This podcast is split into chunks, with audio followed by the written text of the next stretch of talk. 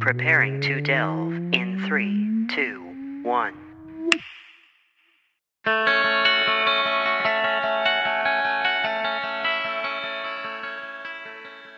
Hello, everybody, and welcome to Delve. My name is Nathan, and Alex is not here at the moment. This was one of those weeks where we just could not get together and record an episode. He is very busy, I am very busy, and we just could not make it work between all of the things that he's doing and the streaming and obviously his job, and then, of course, my job dealing with the aftermath of that whole storm that came through my house uh, and uh, for everything else that I've been working on, like the, the podcasts.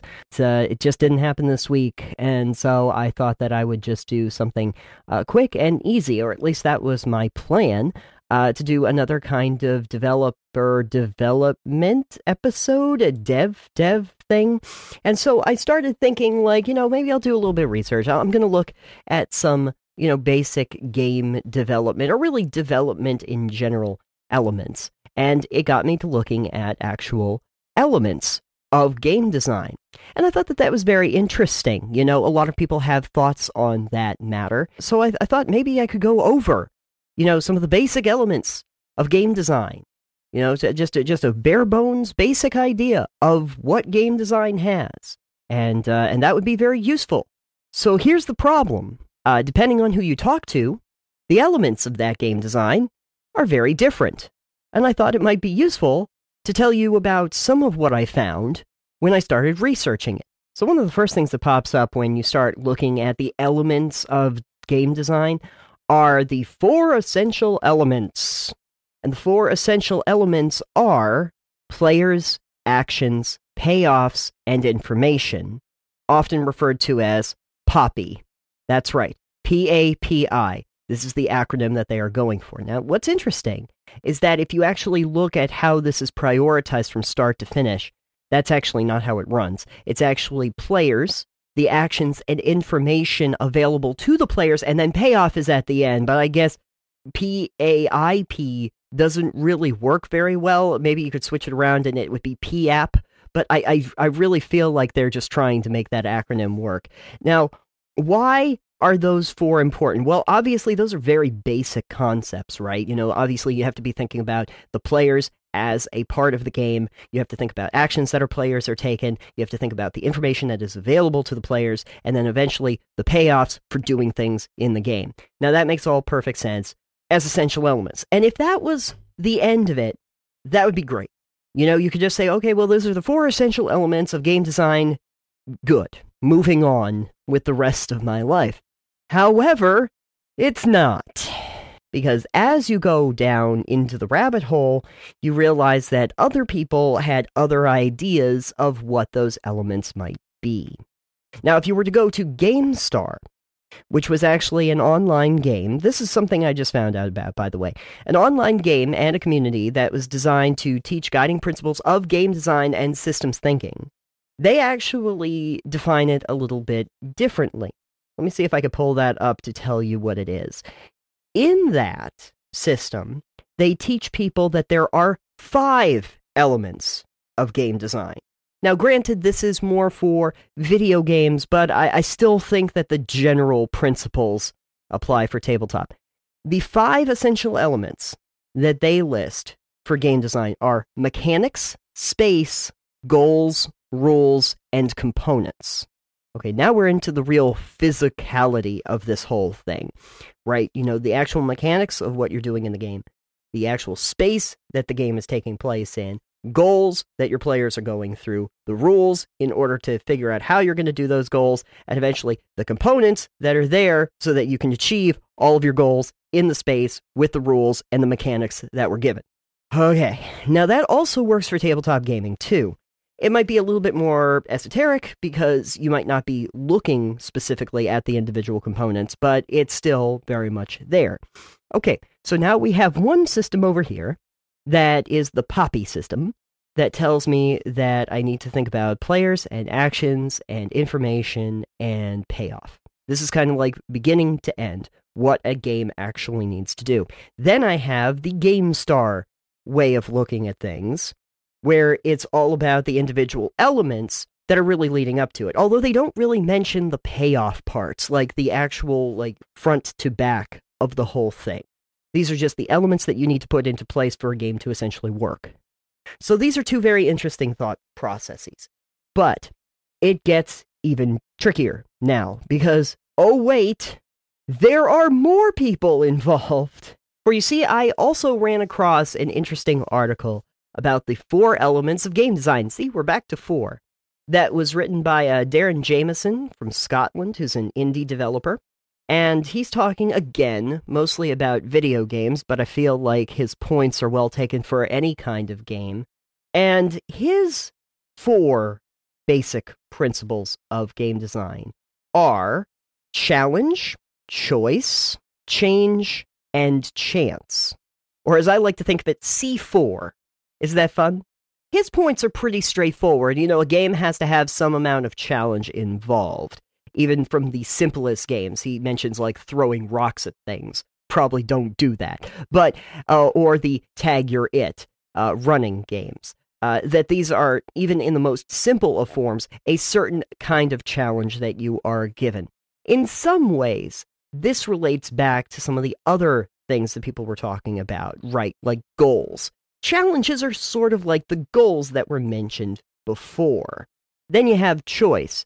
And choice is very important for games. If you didn't have choices in games, you really aren't playing a game. And so, actually, that kind of links back to the other things that we've talked about already about space and rules and components. Well, what are those for? Well, to make choices in a game.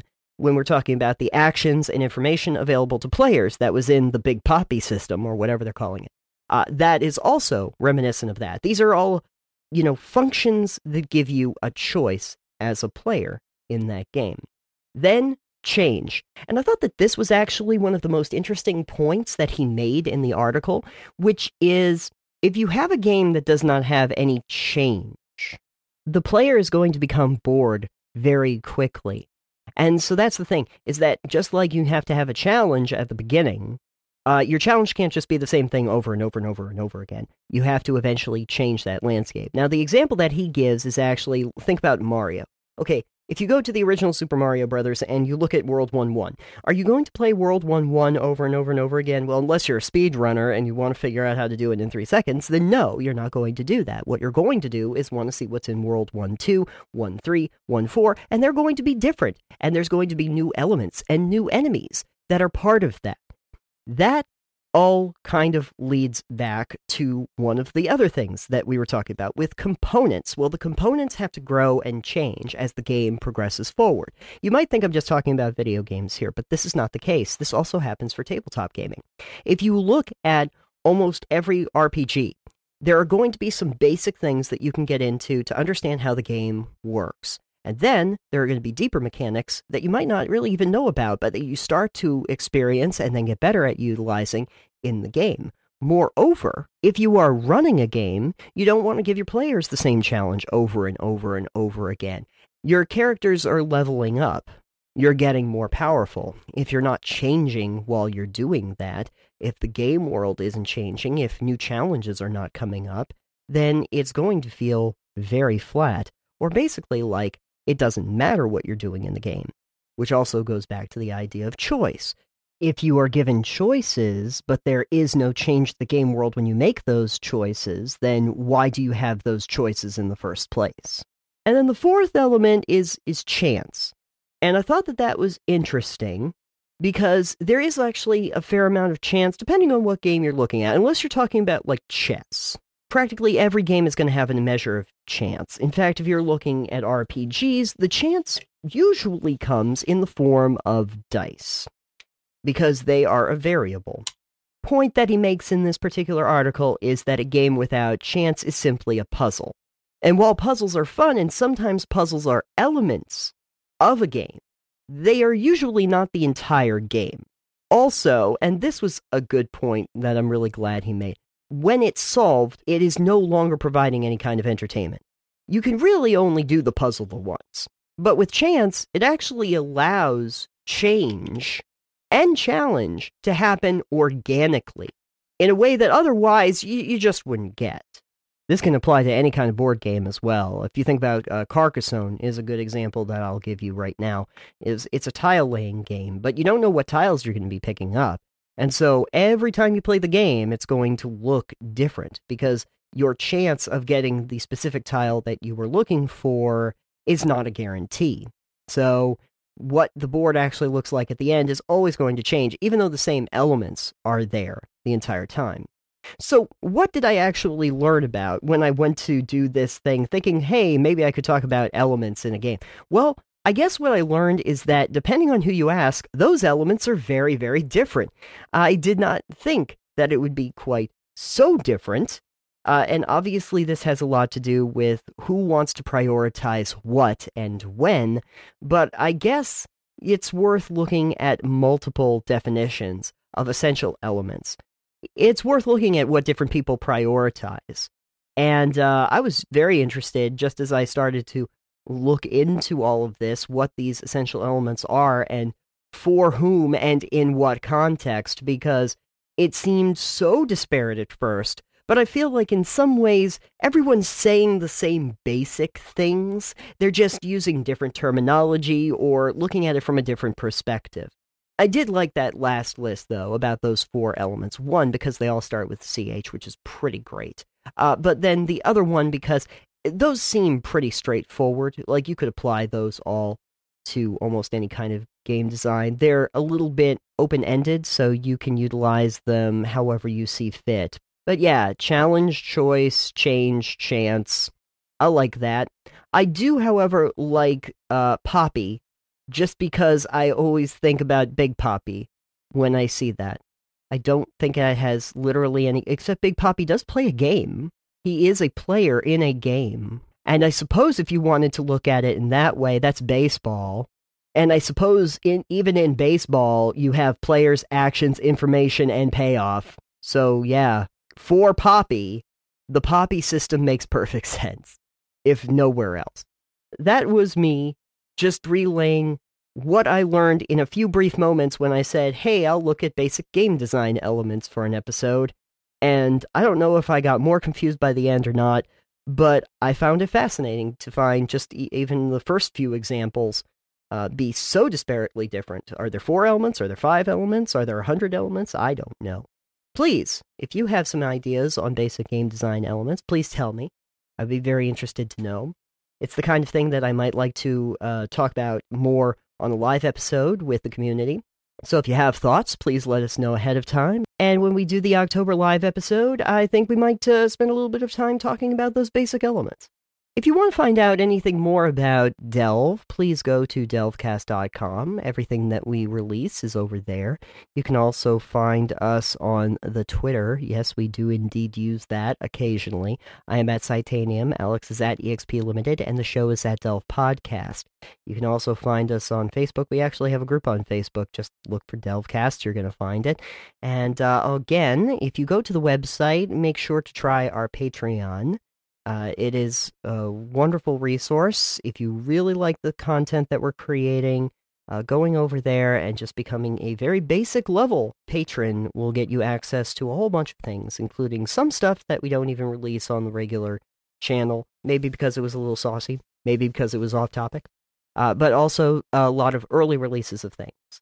Uh, stuff that I happen to have prepared early, and I figured I would just release it when I had it available things like a Citanium Mine, which actually comes out early over there, uh, but then also some videos and even Delve episodes that will be uncut and out early because I haven't had to edit them yet. so there's that. Thank you to our shiny level patrons, Bonnie Ainsworth and Nick, and also to Drunk Paul, who helps keep the lights on over on our Discord server. Feel free to join us on our Discord server and join in the conversation. We always like having you around. Uh, whether you are an experienced game designer or a new one, we like to hear from you. All right, so that will do it for this episode of Delve. And uh, we'll see if Alex and I can get together for the next episode because I do actually have topics that are starting to back up on me, and we need to, talk about some stuff. I'm looking forward to it just like you are. Probably more so. Uh, thank you for joining us, and we'll see you on the next one. Bye.